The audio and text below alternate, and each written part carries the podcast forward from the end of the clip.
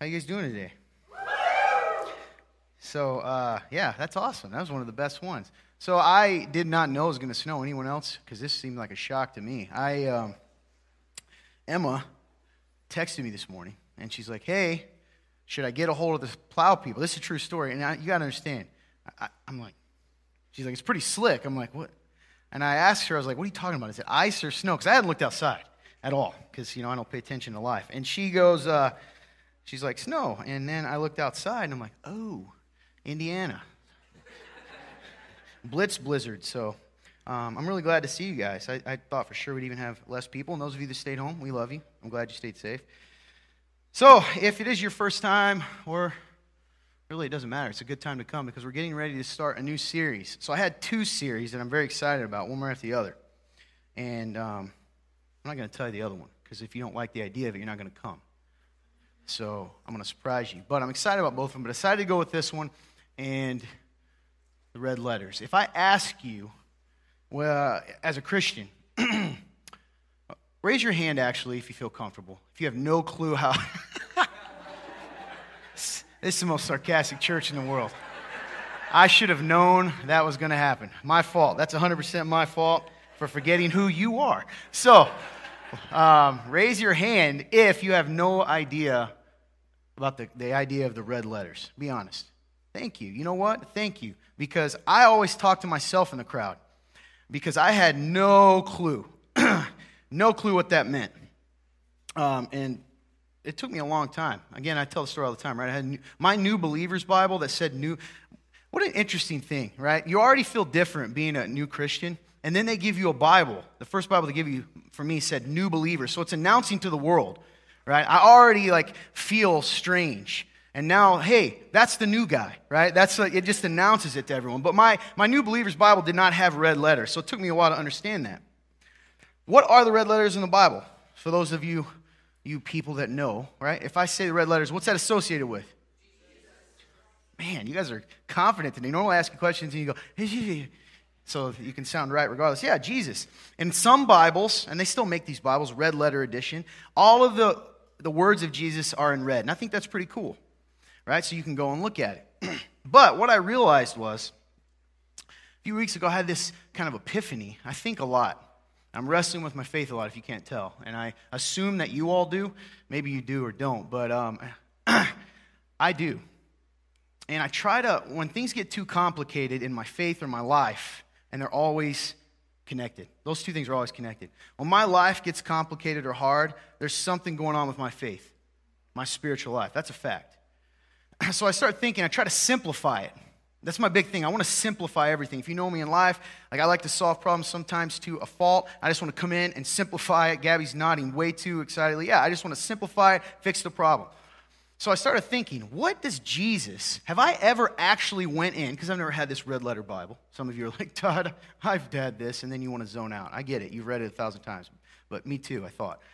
But I started thinking, have I actually ever paid attention just to the words of Jesus? Then I started thinking, what if I just read, went and found in the Bible and underlined every time Jesus said something with no context, right? A little context. But for the most part, just reading what he said. And what I'm realizing, and we're about to go on an adventure together here because I didn't, this whole thing's not finished. This whole series isn't finished. Let me tell you something.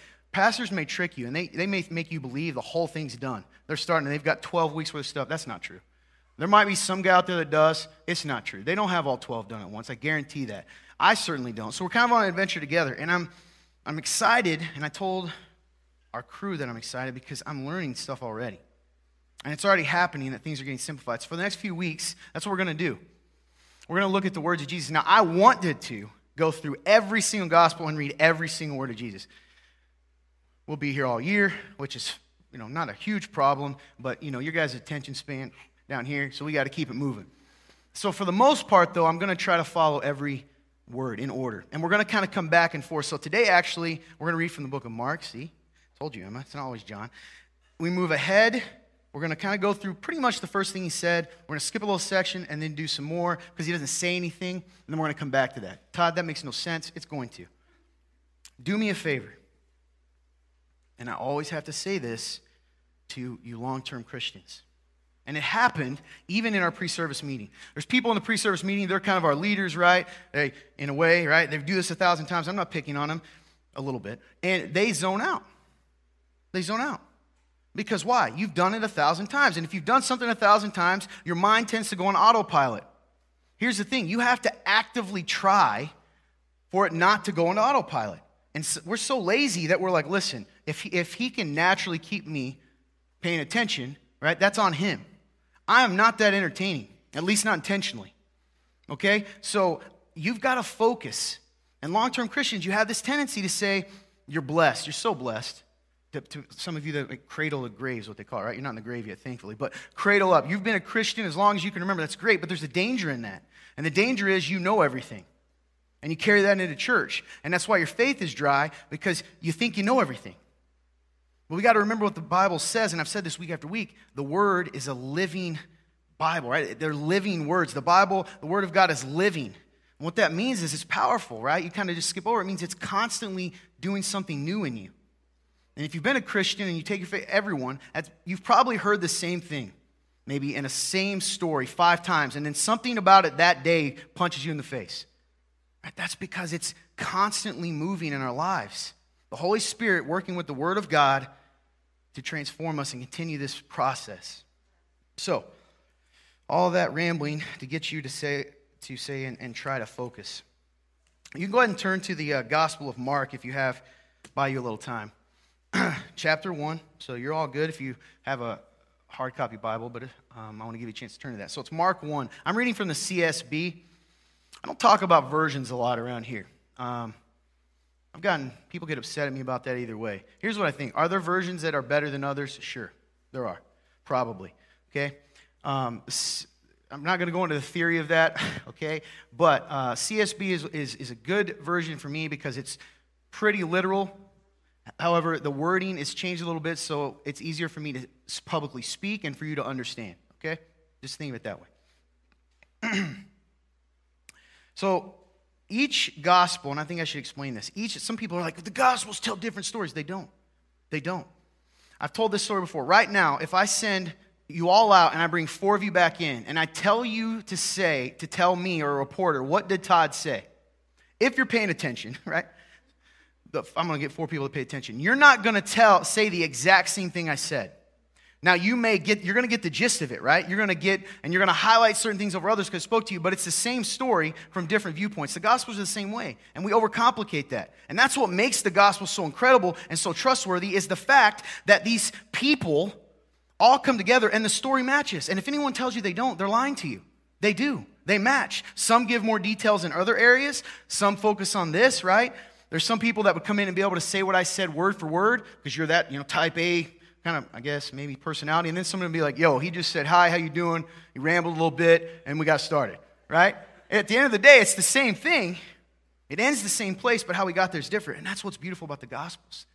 And we're, you're going to see that today. I'll explain. But I want you to do me a favor, and I want you all to use, we already found out many of you don't have imaginations last week, all right? But hopefully we're working on that. I want you to take that, and I want you to today imagine, okay? that Jesus is here, that we're following him, and what he's saying to you, you're having to take at face value. Okay? Not what you read into it, not what, you know, some random guy on YouTube told you for a second. And I'm not saying those things are wrong, but just for today, let yourself soak in what he actually said. Because it, it should bring up questions, but it also should make you go, wow. Because what I think is so fascinating about the words of Jesus, absolutely it's the things he said. But what I think is crazy is what I found are the things he doesn't say the things he doesn't focus on that as Christians we tend to focus on. It's so interesting to me.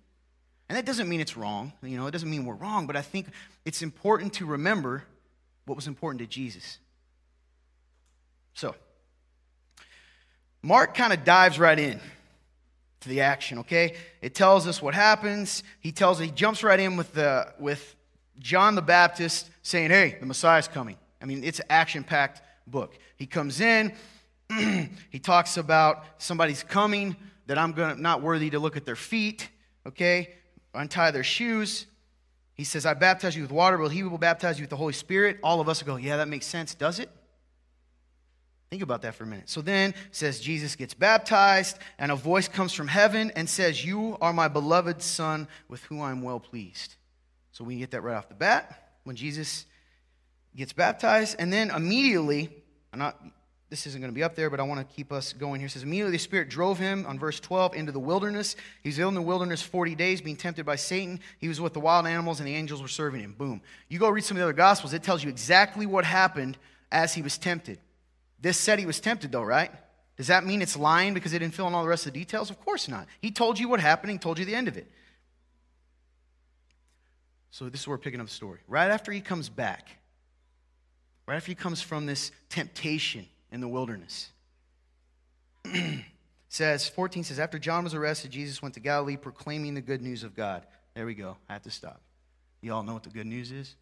Let me tell you how I know a lot of you don't know what the good news is. We did a documentary we're going to put out. This is a true story. Now, I, I sometimes get a little too big for my britches and think I have the, the, the ability to make like a two hour documentary. I do not. Um, so we're going to drop like a 10 minute one. But what we did a few years ago, this is true. We went and asked a bunch of pastors in the area who volunteered, and they, they agreed, signed a little thing, protect ourselves, and a bunch of Christians, both in the softball league and all these other places. And we just said a few things. What do you think about this? How do you get to heaven? And then, what is the gospel? You would be shocked at how many people, and we, you know, I'm not picking on yeah, I serve in the church, I'm a deacon, I do this. What's the gospel? They didn't know how to say it. They don't know the good news. They'd say something about Jesus, but they didn't know the good news. Because how did that happen? It doesn't mean they're not saved. What it means is, over the years, they've become so used to hearing something, right? And instead of asking a question, right? Because you don't get a lot of chance to do that in a sermon, they just kept moving along. And then after a few years, it's like, well, I've been at this church two years. I can't go ask them what that means now. And then on and on and on. So this is so important. Because that phrase is interesting to me the good news of God. Verse 15 is what we're going to focus on today. It'll be up on the screen. The time is fulfilled. This is what he said. Quote, the time is fulfilled and the kingdom of God has come near. Repent and believe the good news. Okay? Well, we got to talk about that for a minute. The time, the first things out of his mouth here in Mark that he takes the time to tell us is this sentence The time is fulfilled and the kingdom of God has come near. Repent and believe the good news. What's the kingdom of God? What is the kingdom of God? What's the time fulfilled? Well, I'm going to tell you the time fulfilled. It was prophesied, right? Old Testament. I could go on and on. It was said that he was coming. But he says here, the kingdom of God has come near. The kingdom of God is here, depending on your version. What's the kingdom of God? The kingdom of God, there's kind of twofold here. God created everything, and eventually all creation is going to acknowledge him as king, right? Jesus is king. It says, Scripture tells us that. It's now or then when he comes back again, every knee will bow. So, some of you in the room that are investigating, you're like, I'm trying to decide if I believe this. At the end of the day, you only have so long to decide if you believe the truth because someday the truth is going to make you believe. But it says that. So, in, one sense, the kingdom of God is everything, He created it. Just because some of His people in His kingdom are rebelling doesn't make it any less His kingdom. A couple years ago, I'm not trying to get political, but when people were running around burning stuff and all this stuff, right? And destroying things, whatever you think of that, did they stop being a part of this country because they weren't following the law? No, they didn't, right? They didn't stop just because they uh, we did, they weren't out of the kingdom because they didn't believe, or the U.S. government wasn't no longer in charge because they were rebelling. So, in that sense, that's the kingdom of God. But there's something else he's talking about here specifically. And those of you that said, I've heard the kingdom series Todd, yeah, but again, we have short memories. The kingdom of God is, I'm going to put it in just some non fancy words for you. The kingdom of God is, is the willingness, right? The willingness to submit to Jesus as king. Right? The willingness to submit to the authority of Jesus, and that means following the laws of the kingdom. Okay? Let me put this into simple words. As a Christian in this room, if you're a Christian, what you believe, now some of what you believe and what the world believes, right? Non Christian world believes, they go together. The law agrees with us, right? The Christians say, hey, we shouldn't murder people. Our, our society says we shouldn't murder people. Agreed? So it's there. But there comes a time and a place where there's a separation. And we see this, right? Culturally. What's becoming accepted, what's allowed in, and, and not only allowed, but celebrated within the world, in the kingdom, we understand that that's not how it, has, how it can be for us. We willingly follow the king and his laws in the middle of a world that has rebelled and turned their back on him. Colossians tells us, right, a beautiful verse, talked about a lot, right, that he has transferred us from the domain of darkness into the kingdom of light. So when you become a Christian, you're no longer a citizen of this world. That's why scripture says what? You're an ambassador of Christ. Just because you're living here doesn't mean this is your home. And then from there, it calls us aliens. It says we don't belong here. And that's what we are. And make no mistake, see, we spend so much time as Christians trying to fit in. We want to be a cool Christian. Because, and here's the thing you justify it by saying, if I'm cool, they'll listen to the truth. That's not true. That's not true. What makes you stand out and what makes them curious are the ways in which we are different. It's been that way since the beginning. If you go look in Acts, how many times does it say, What are those people doing? Right? And there were two responses to that. One was, I want what they have. Acts 2 tells us that. Their number were being added to daily. What else happens in Acts? It's either you want it or you want to kill it. Either way, you're forced to respond. When we go along with what the world says, when you try to be cool, be, and by the way, what's cool? It just means being a part of the domain of darkness. When you think of it that way, it changes it. I'm cool because I play with sin a little bit, but I still love Jesus. Why would they change? Why would they come face to face with the good news. And I've said this many times, we're going to get to that in a second. In order for it to be good news, you have to understand how bad your situation is. If you're in this room and you do not have you have not put your faith in Jesus, I don't care if your mommy, your daddy has, I don't care if your grandma, grandpa, I don't care if you've went to church for 70 years, if you have not come to a place where you've willingly submitted to the authority of Jesus and put your faith in him and follow this sentence. If you haven't done that, I have some very very bad news for you. Just because you get away for a, with a crime doesn't make it any less a crime. Your punishment, you didn't get away with it, it's delayed because he's patient. Church doesn't save you, your offering doesn't save you, your good works don't save you. They do not save you. They don't.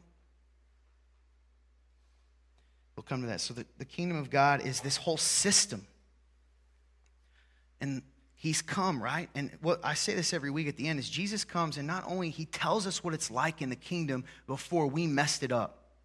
Here's how everyone's living. Here's how I intended for you to live. Guess what? I don't want you killing each other. Seems pretty rational. We're all, we're all for that. But what about things like, hey, you should love one another. You should forgive one another. You should take care of one another. When you see someone in need, you should, you should give to them. These beautiful things that we take for granted, that the world, though they might do some good things every now and then, it's not a lifestyle. It's not, it's not their entire life, right? I serve in this. You put it on your resume, right, or your application to college. I go and serve at the soup kitchen every week. But your heart knows you do it, so it looks good on the application. I remember that from high school. They told me that. Hey, man, you want to get into college? These good colleges. Make sure you're going and doing stuff. Before I knew Jesus, I loved people, but I thought I was awesome just because I would do that once a week. So he tells us it's what everything was supposed to be like. And we made a mess for thousands of years until this point. We're still doing it. And Jesus invaded this earth and brought with him the truth. And the truth is good news. Repent and believe the good news. Repent means what? It means turn away from it. Here we go again. I got to tell you, long term Christians, you're already going, I know about repentance. Repentance is, I, maybe it's just me, I'll preach to me. I'm constantly needing to be aware of my need to repent. I have such a natural bend to do things my way. I don't know about you, but I also have really good reasons how to, why to do them. My reasons are good. I can talk you into believing it probably. And you'll go, yeah, that makes sense, but it's not the way of Jesus. There's some people in this world that, by human standards, I want to punch in the mouth. Just being honest with you. I'm not supposed to say that. I saw people's eyes get wide. That's the reality. Okay, old, I always say that. I call him LT. That's the, that's the me. That's what my family calls me before Jesus. And sometimes LT wants to come out, like in flag football, when a guy's in my face screaming, right?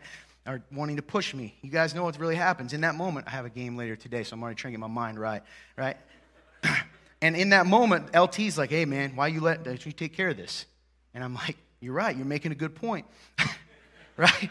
Before Jesus, the, the real me, when, and, and you know, it's funny, the Holy Spirit speaks to you. There's so many times he's, you know, that, that small, gentle voice says things like, yeah, he does deserve it. But I'm telling you not to. Right? It's a beautiful thing. Repent means turn away. Guys, the word literally means I'm going this way, I stop, and I go the complete opposite way. It doesn't mean I turn kinda, which is what we do when we're trying to be cool Christians. Do not have sex before marriage. Cool, I won't, but I'll do all these other things. I haven't really turned away. I haven't turned away from it. I'm just feeling a little better because I'm not as bad as the world. And that's not to shame you guys, because the good news is coming in a minute. But that's the reality. Sometimes we have to say these things because that's the reality we live in. Now, I'll come to some of the rest of you. How about those that are unforgiving in the room?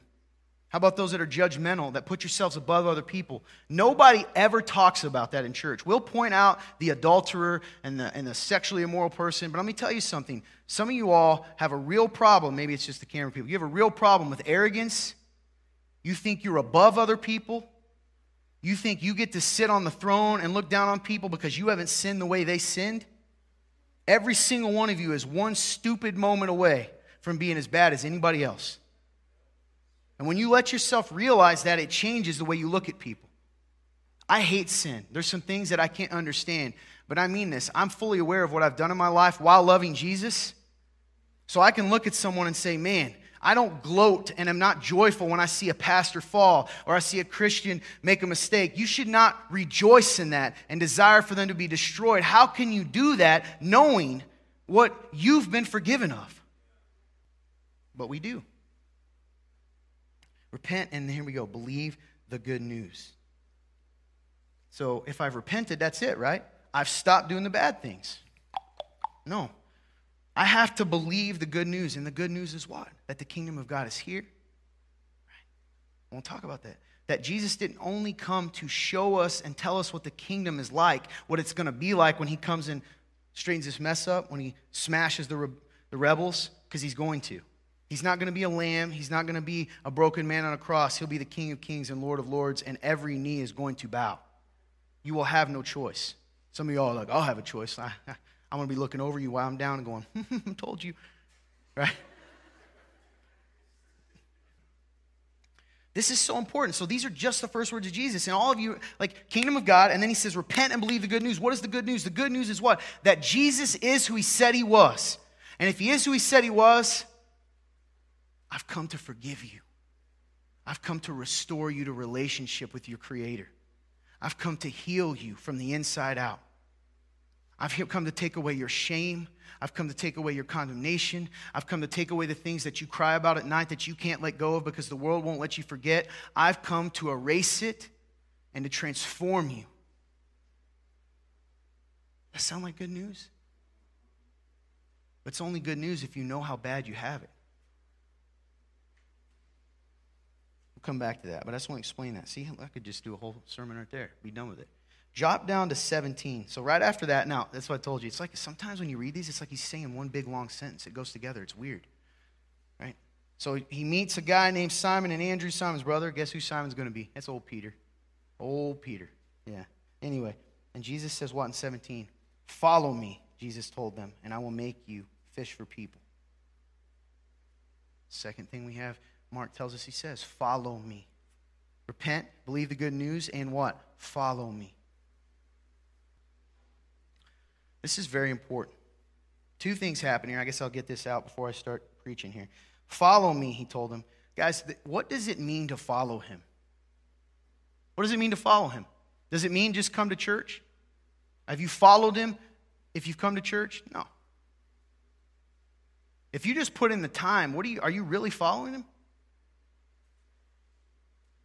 See, sometimes we're like the crowd, and I said this before. Everybody wants to go there. That's why, you know, you do this long enough, you get used to seeing certain people, and, and I'm glad they come back here when life's going bad. I, I am, because they feel safe. But there's people that come when life's really bad, and when life gets better again, they run off. And then they come back when life gets bad, and then they run off. See, what they're doing in those moments is, I want some bread. Right? I've said this before. It's like when he fed the 5,000. If you go watch that, there's, hey, the king's here, the Messiah. And as soon as he, they realized he wasn't going to do things the way they wanted him to do it, which is militarily overthrow the Roman government, as soon as they realized he wasn't, then it was kill him, kill him. That's what some of us do. We believe that following him Right? And I get contextually, he's talking to, to Simon and Peter, but he says, Follow me over and over and over and over and over again. And then further on in the epistles, we hear words like imitate Christ, right? be like him. Can you be like someone you're never around? No, you wouldn't know how to do it. You might have a caricature of it. Oh, Jesus is a long haired hippie guy. That's cool. But that's not what it's about. He says, Follow me. Follow me. What is following him? I asked the group, the, the pre service meeting, guys, what does it mean to follow him? It's so important that these simple things we understand.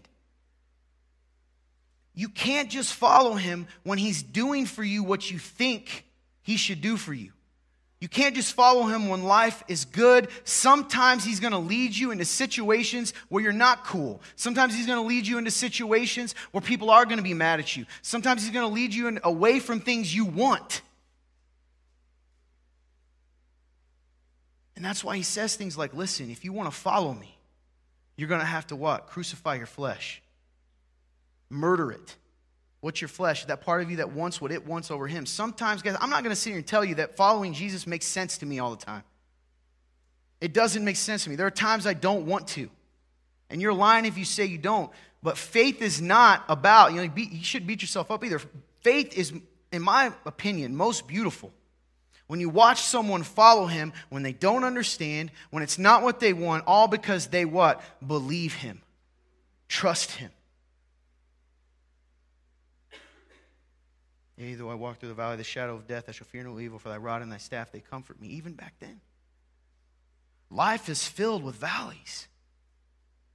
It's not what you do on the, on the mountaintop that shows your faith. Sometimes we think that, right? If I have if I'm rich and I'm wealthy and I've got a good family, then people will want to follow Jesus. And unfortunately, that's kind of what's happened in this country, right? That's how, you know, you get in situations sometimes where pastors, and I'm not judging their heart, but they'll kind of, that's the point, right? You're selling a product.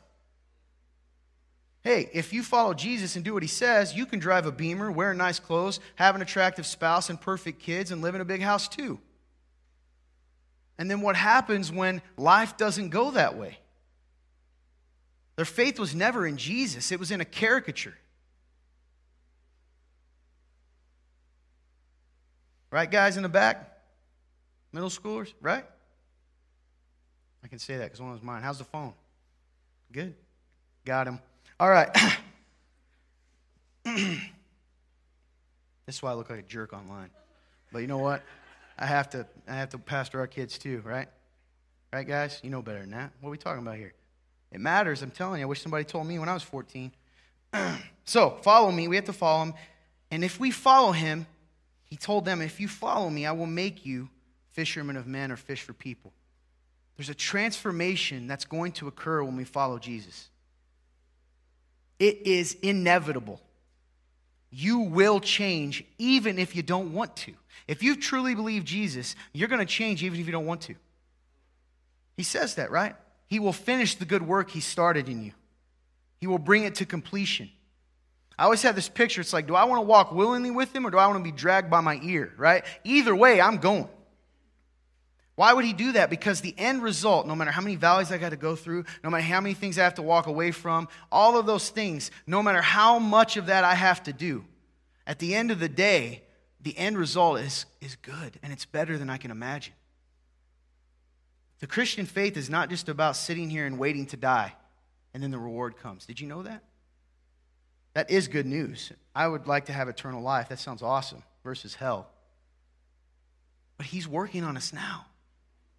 He's healing wounds, He's pulling out shame, He's helping us forgive, He's getting rid of the old uh, habits that we've used for life that always lead us to the same place. This is one of those topics that I get kind of, I, I want to do my podium throwing for because I can look in the crowd and you do this long enough and you can kind of see the fact that we just zone out. That's why I wrestled with this message. I, uh, I, text Tim actually this time. I was like, listen, man, I got these two messages. This is actually what I said. You want to hear? I'll tell you. I'll let you behind the screen. It was a little aside. I said, man, if I do this one, I think it's really good, and especially going to be good for people out there that maybe are new to the faith. We're getting a lot of new people. I don't know where you guys are at, right? It's going to be awesome them. But I know our remnant folk, they're too good for this now. They've heard Jesus too much. I said that. And so they're not going to pay attention. Or the next series, it's going to benefit everyone because it tells them how to live and how to have good things, and they're going to really want that. Because that's what we do. And I'm not, I get it. You don't think I've fallen asleep in a sermon before? You're crazy. Of course I have. Right? But these truths are no less important just because they're basic. How can you how can you have meat? I just read this myself, right? In Hebrews. How can you have this meat? How can you eat the good stuff if you haven't even learned how to drink milk? We don't take babies and go, "Here's your steak." You got to learn how to take this simple stuff in order to become fully healthy. And sometimes we skip that. Follow me. Okay, jump down. Verse 38. I'll make a point soon, maybe. We'll see. Verse 38. Next thing he says. All right, now I skipped the part here where he talks about I'm willing. That could have talked about that, but I just talked about a few weeks ago. The next word after that, he actually says is I'm willing. It's pretty cool. And he's talking to the leper. See how it could be a sentence? Time is filled. Kingdom of God is coming. Repent, believe the good news. Follow me, and I'll make you a fisher of people. I am willing. Pretty neat, isn't it? No? Mufasa? Anyway. 38. And he said to them, Simon and his companions searched for him because he was out. The people were starting to follow him, a big crowd. I'm going to give you some context here. And when they found him, they said, Hey, everyone's looking for you. And he said to them, Let's go on to the neighboring villages so that I may preach there too. This is why I have come. A lot of things here. Why has he come? What does he mean? To preach. Well, Todd, I thought he came to, to die for our sins. He did, but we skipped this other part. He came to, in order for them to understand, he had to preach the good news. He had to preach the good news. So if we're following Jesus, does it not stand? Does it not make sense that we too should be preaching? If that's where he went, we went. Now, here's what I like. This, this convicts me. I'm getting these Holy Spirit goosebumps right now. Let's go on to the neighboring village. Let me tell you the problem with the church, with a capital C, all of us today, is we're far too content staying in our villages because we're comfortable. Hey, it's the pastor's job to go out there and talk to people. Hey, it's the, it's the pastors. Hey, it's the youth guy. Hey, it's they need to do more outreach. Let me tell you something. You are the church. How often do you go to the neighboring villages and preach the gospel? You want me to be convicted? This convicted me.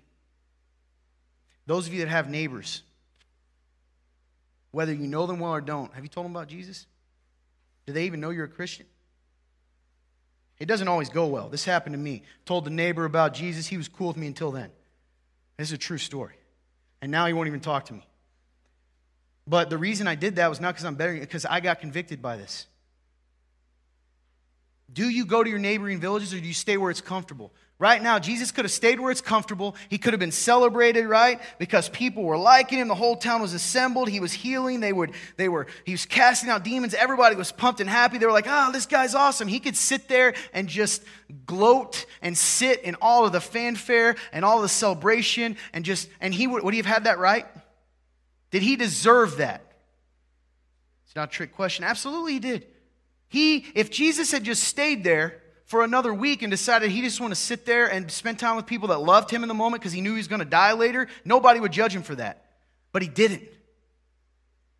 And when I look at the church today with a capital C, let me tell you what I see. I see a bunch of people at a big party. Now, here's the thing you have that right. You are saved. You are sons and daughters of the King. If you want to stay inside and not listen to him when he told you and just enjoy the fellowship and enjoy the party and have a good time, you can do that and it won't affect your eternal destination. but you're not going where Jesus went. In the church today, let me tell you the mindset that we have. Well, they see our sign out front. There's 265 churches. Somebody might know the number exactly. There's something like 265, 280 churches in this, in this county. Well, somebody, I know, isn't that wild? Hey, well, they know where they're at. I didn't. Nobody invited me. Nobody told me. You, we assume that your neighbor knows the gospel. He doesn't. How do I know that? One of your neighbors doesn't. I didn't. I was a good kid. I was popular by the time high school came around. Nobody knew about the mess in my life. Nobody knew about the mess at home. Nobody knew that because by that time I was really good at playing two different worlds. I was cool Todd here and I was LT here, and I could play that game great. And nobody knew I was hurting. Nobody knew that I wanted to cry. I didn't even know because that was life. And Christians were just a bunch of judgmental, hypocritical people. That's a big fancy thing, right? Terrible argument because we are hypocrites. We don't do everything we say we do. That's why we need Jesus. Just a heads up. So when someone says that to you, you go, I know. You Christians are all hypocrites. I know. I am a hypocrite. I say that all the time. The point is, nobody knew. Nobody, my entire life, until 17 years old, no one said, Hey, man, do you want to come and learn about the gospel? I'd even been to church a couple times, youth group. You think I ever heard the gospel? Not one time. My buddies would ask me, right? There was a giant church in my town where all the kids would go, right, and have a good time. There's no shame in that and party and have fun. And guess what? Not a singular time was I told the gospel. It took one time of hearing the gospel for my life to change. Who's going to do it if not you?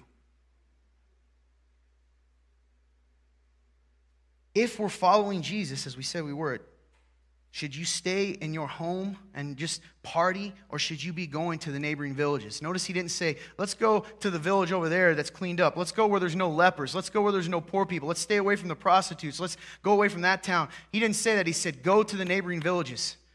Right? The context here is he's going to all of them. Who's your person you won't go to? You got one. Who's the person that you don't want to talk to, that you don't want to tell?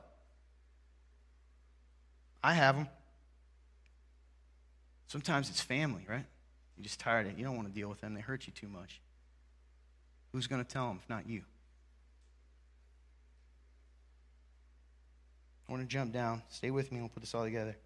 Verse 5 of chapter 2, sorry. So after that, he cleans casts out demons, heals another guy with leper. He says, I'm willing. There it is. I'm willing.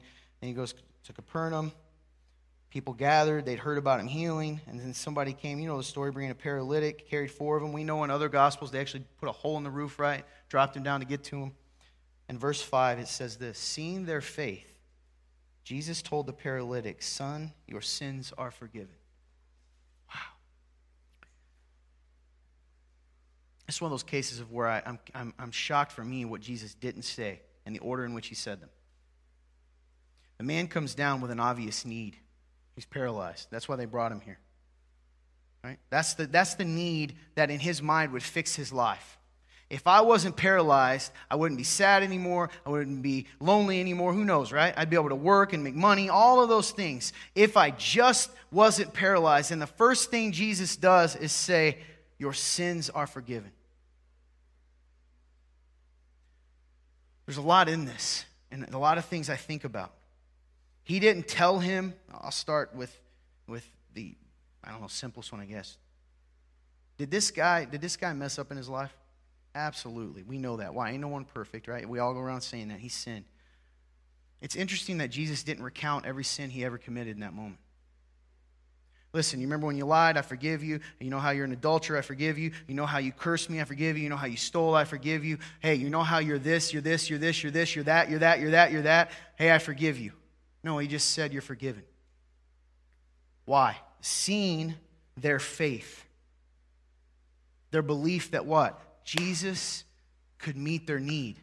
They didn't even know the fullness of the gospel, they just knew that Jesus had the answer. Second thing I think is interesting here is Jesus meets the need that is most important for us, even if we don't think it's the most important. That's hard. I'm going to say that again, right? Jesus is always going to, God is always going to do for you what is, what is most good for you, even if in your mind, what's most good for you is this. I use my story, right? When I was homeless and when I was, you know, I, I, had this huge debt and I wasn't in college and all this stuff and I lost my girlfriend that I thought was my whole world. In my mind, truthfully, if God would have given me all those things, life would have been better. He didn't. He first had to fix and get me to understand the reality of this life, which is it can all be taken away. It got to a point, and so I'm so passionate about it because I hope you never get there, but you may. You may come to a time in your life when, you when everybody's walked away from you and you are left with a simple question Is this real? Is he enough? And you want to hear, oh, as soon as I accepted that, everything came back. No, it didn't. It was another hard year and a half in my life. People didn't magically forgive me. People didn't magically like me. My girlfriend didn't come back and we moved off happily ever after. But the funny thing is, as I look back on that, and I've said this many times, I'm not just saying it because it's a pastor thing. I'm not a good pastor. The reality is this my life would not be anything that would have brought me the happiness I have now had He given me what I thought I wanted. That's a hard thing to hear when you're in it. If someone had came up to me before he got me to realize that and said, listen, man, God isn't going to give you that back because it's for your good, I would have been angry. but that's the beauty. When I got to the point when I let go of what I thought, and it, it was a literal moment when I said, that's it. I have nothing more that can be taken. I remember saying this out loud. I said, I was kind of talking to the enemy, which I shouldn't have done. I was like, listen, you want to, what are you going to do? Kill me? And in that moment, I was free. You want to know what real freedom is? This is almost philosophical. I might lose some of you. It's losing, right? It's letting go of the idea that your concept of what is a good life is the only way that you'll be happy. There is freedom in Jesus, it's real. I'm not, and that's why when I talk, I just got this, and if it was one of you guys, it was a good question. Okay, so I'm going to reference it not in a mocking way, and if it is you got a real talk question. Said, "Hey Todd, whenever you tell the gospel, you only tell part of it, right? The wages of sin or death. You never talk about the second part because that's what we should celebrate." And that's a good question, right? And the second part is right. The the gift of salvation is free is a free gift of God. Blah blah blah. You get it, right? the idea that hey, but Jesus gives us life. If I do that, if you skip to that part, right? If I just skip to that part, it, the news isn't as good. Let me put it in a different way. If, I, if you have, if you're a millionaire in the room and I give you $500, you're probably like, yeah, cool, $500, whatever. right? I'm going to go throw it outside and burn it. I don't know if that's what you do, right? But $500 is nothing. But if right now, some of you in this room, if I came up and gave you $500, it would change your life. Because until you have a need for something, until you've accepted a need for something, you're never going to appreciate how good something is. You get what I mean?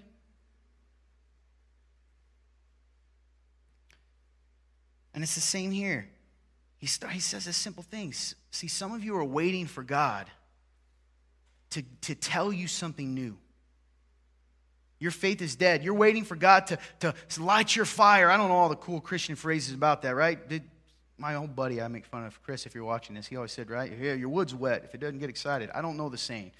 Okay, but he has some saying about starting a fire. She said not to do it. It's already too late. It's already recorded. I said it. But he said this, right? Whatever phrase you want, you're waiting for God to come in and light you up and give you a new revelation and, and, and make you, you know, make your marriage better and make your, your life better and all those things. God does care about them. But maybe, just maybe, you need to get back to the simplicity of one thing He's with you your sins are forgiven. He's never going to leave you. He's going to finish the good work He started in you. And that whatever plans He has for you are better than you can imagine. Sometimes I guess I'm talking to the, the cynical version of me when I talk to you guys. That's why I say things like some of you probably are going, yeah, okay, Todd. But it's the truth. If you remember who you were and what you came from, if you let it sink in what he saved you from, if you let it sink in what eternity is, how good he is, your faith will change. It will. But if you continue to complain about what you don't have, if you continue to run away because he's not giving you more bread when you want it, you'll never experience the fullness of faith that you can when you let go and say, I only got to worry about one thing following him. Following him is not just about not, I love it. That's why I love what he said. Did he say, You, Peter, do not sin any longer and do good works and walk away? He didn't say that. The Pharisees were already doing that. You understand that? Y'all act like you'd hate the Pharisees. You'd love them. You'd give, they'd have a massive church. You'd give them a ton of money. They'd be very popular. It'd be a great day. You'd love the Pharisees because they were good people. But they weren't following God anymore. The purpose of Jesus, what he's done for you, the fact that you are dead, you were dead, it's real. We take that for granted too, but the older you get, the more real that becomes, doesn't it? Death is assured, it's a fact. If you live to be old, you are, hey, what a blessing, right? Maybe. Maybe those that die young are pretty blessed too, right? If they know Jesus. But the end of the day, like life is so short. And I know what I can say 100% is whether you're in this room and you've got a happy life right now, you got a happy uh, marriage, you've got money, you know, you've got the car, you've got all these things. You know what I guarantee? If I put a lie detector on you, there's still moments you're laying in the bed and saying, Is this it? Is this it?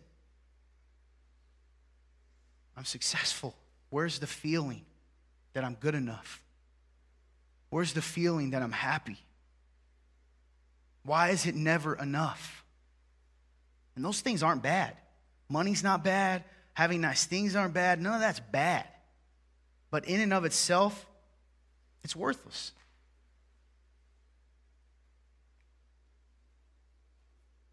The most meaning and fulfillment you're going to have in your life is when you are fulfilling your purpose. And your purpose is what? To glorify God.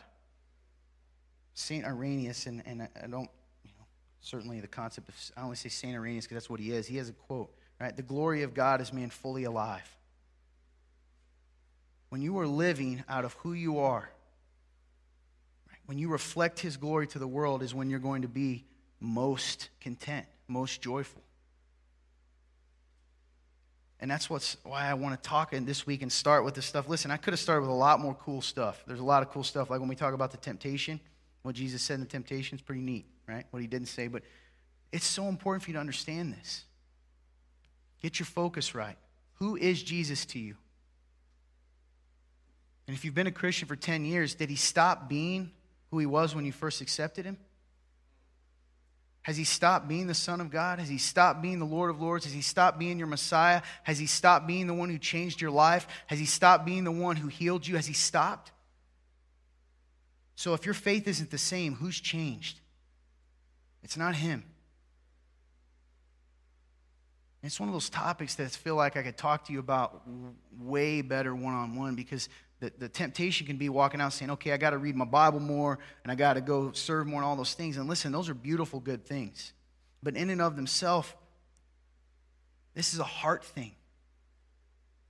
Your faith is dry because of, of that simple fact, right? That it's simple an idea to follow Jesus. The gospel is good news. It's simple in its idea, but it's complicated in its execution. Pretty simple, right? Hey, if you believe Jesus who he said he was, you repent, you say, I accept you as my Lord and Savior, you're saved, awesome. Now what? It's a heart thing. You, right now in this room, if you've been listening at all, maybe 10, 5, you, whatever, you five, I want to ask you something. In your heart right now, you know the areas that you're not following. They already came to your mind. I don't even have to say it. You know if you're one of the people that's like, oh my goodness, he's like, I haven't been truly following him. I've taken my eyes off him because I got that girl now, so I don't need him. I got that guy now. I got that job now. I got whatever it is. Christianity is dull and boring and stupid and dumb if it's just this, this, this system we have. I hate it. I've told you before, if you're going to pick a religion that's fun, this isn't the one, right?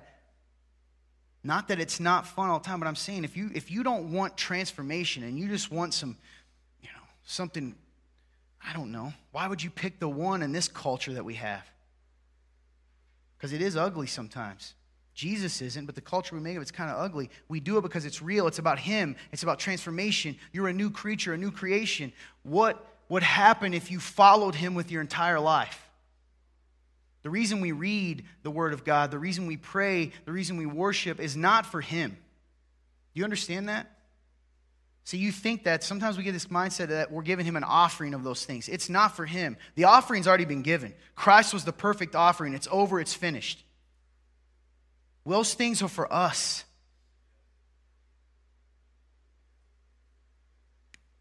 So a lot of times I look out and I'm like, man, my, my faith is dead. I do it all the time. I complain all the time. God, this is stupid. Why don't I feel? And then he's like, yeah, have you, uh, how many times you, you, you read the Bible this week? I'm like, well, that doesn't matter. He's like, well, you can't really complain until you, you do what I told you to do. You know, and that's fair. She's to come play some music. It's simple today. But it's, but it's not. And that's the thing that drives me mad. Maybe some of you in this room that are struggling in your faith, it, it, it's dry. That's why I asked, do you remember when you were saved? If you can't remember when you're saved, man, something's up. Even, you know, even when you're five, do you remember the moment when he changed you? Do you ever ask, why don't I feel the same now as I did then? Because how depressing is it that we feel happier and more joyful at the beginning of the journey than we do years down the road? What does that say about our faith? What does it say about what this has become? Why did Todd, when he was first saved, feel more loved, trust Jesus, didn't question his salvation?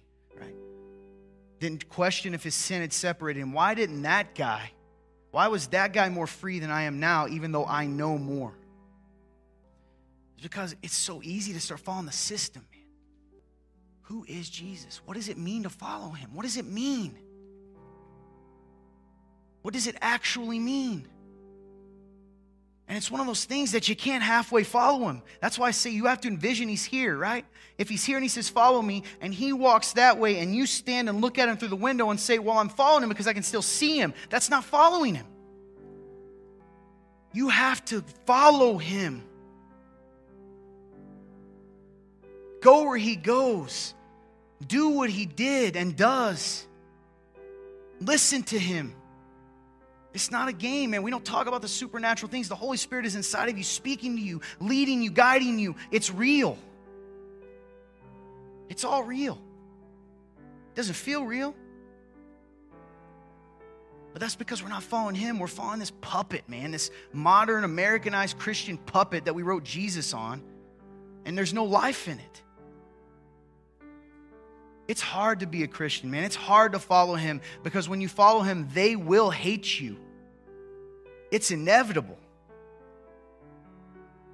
If it hasn't happened to you yet, if you have never been looked at strange, uh, hated, you know, ostracized a little bit, I'm talking kids in the back or people in the front. If you haven't one time been looked that way and seen as that, you are not following him.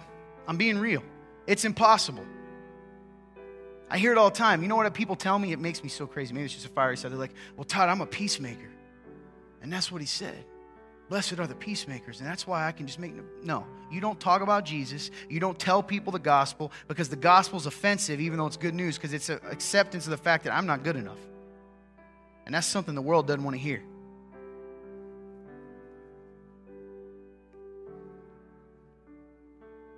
I'm going to tell you the cure.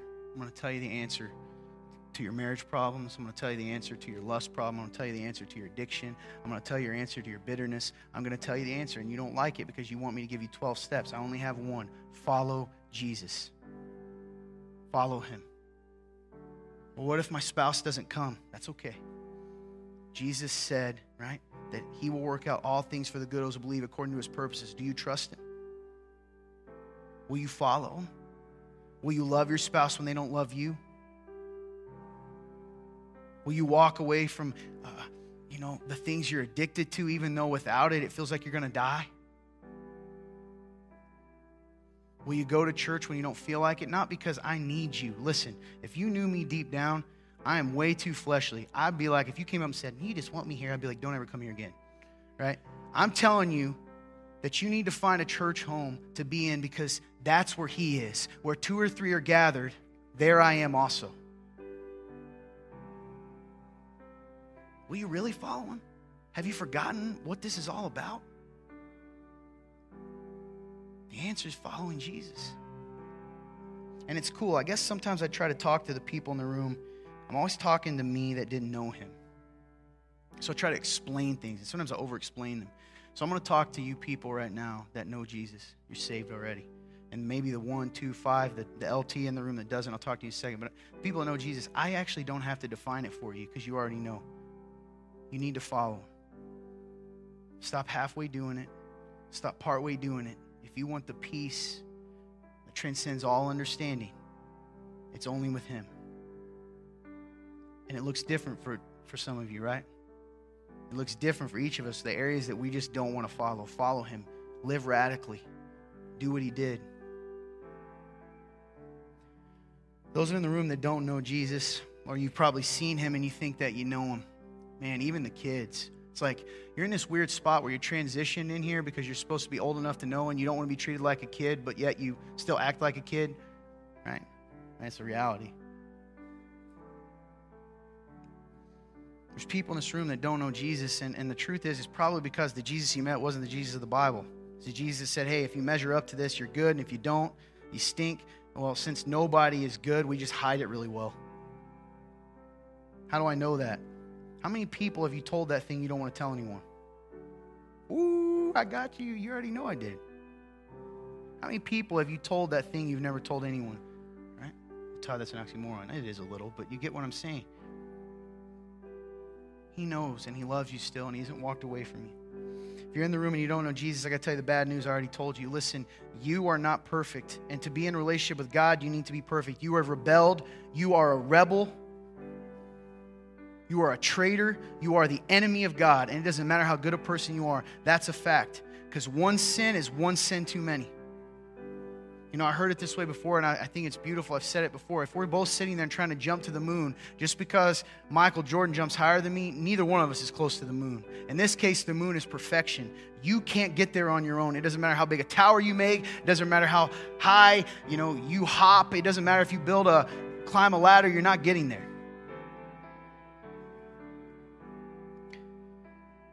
The Bible says the wages of sin are death. It says all have sinned and fallen short of the glory of God. So if all have sinned and fallen short of the glory of God, and the wages of sin are death, you will die. Well, Todd, we all die. Yeah, but there's a difference. You die once or you die twice. Hell is real. There will come a time when you will be forced to pay the punishment, to pay the price for your sin, for your brokenness, and for your rebellion. You will stand before God and He says, who has paid? And either Jesus will say, He's with me, she's with me, or you get judged by your own life, and I promise you, your good deeds aren't enough. Well, I'm cool, man. I'm 14, I'm 17, I'm 18, I'm 20. I'm, I'm going to live forever. Yeah, there's a lot of people that don't. Well, my friends don't think, I don't care. Because when you stand before God someday, your friends aren't going to matter. So it's bad news, but here's the beauty the good news is that God had a way to bring you back, to restore you to relationship with Him. So He invaded this earth. Jesus Christ, the Son of God, came down. He taught us how to live, told us the way of the kingdom. We're going to learn and study more and more, and it's going to be neat and fun. You'll love it. He's going to tell us this good stuff, but He did something incredible. He said, There's a place, and I'm, I'm bringing it that's going to be perfect and you won't cry anymore and you won't be sad anymore and you won't be lonely anymore and you won't all the stuff that happened to you will be you won't even remember it because of how good what i'm bringing is and here's the beautiful thing I'm going to do I'm going to help you get there. That's what he did. Because how do you get there? How does the door get open? The punishment has to be paid. You have to be perfect, and you're not. So it needs a sacrifice. Someone has to stand in your place, and that's what Jesus did on the cross. Jesus Christ died on the cross, a horrible physical death. The Father turned his back on him, so he never has to turn his back on you. Three days later, he rose from the dead. Over 500 people attest to this. It happened. Jesus gives you no room to say he was a good person. He gives you no room to say he was a Buddha or a philosopher. He said what he said, who he is and what he is. He is the Son of God. The Bible says this if you believe in your heart and confess with your lips that Jesus Christ is Lord and was raised from the dead, you will be saved. Period. Don't care what anyone told you. That's it. Do it today. I've watched some of you come in here. I don't know you, but you just get a sense sometimes. I don't mean to sound hokey, but it's true. Quit waiting. You tell yourself you'll do it when you're home alone, right? And then something comes up. Don't leave today without knowing that your place is assured, that paradise is waiting for you. If you can't walk out today and say, if I was hit by a bus, I know I'd be with Jesus, then you need to take care of that today. And if you're in the room and you feel like life has no purpose, maybe you need to take this time at the altar with praying with people or here. Take this moment, right, to say, Jesus, I'm following you. Help me to see the ways in which I haven't. Whatever you do, don't leave the same as you came in because if you do, you're choosing to.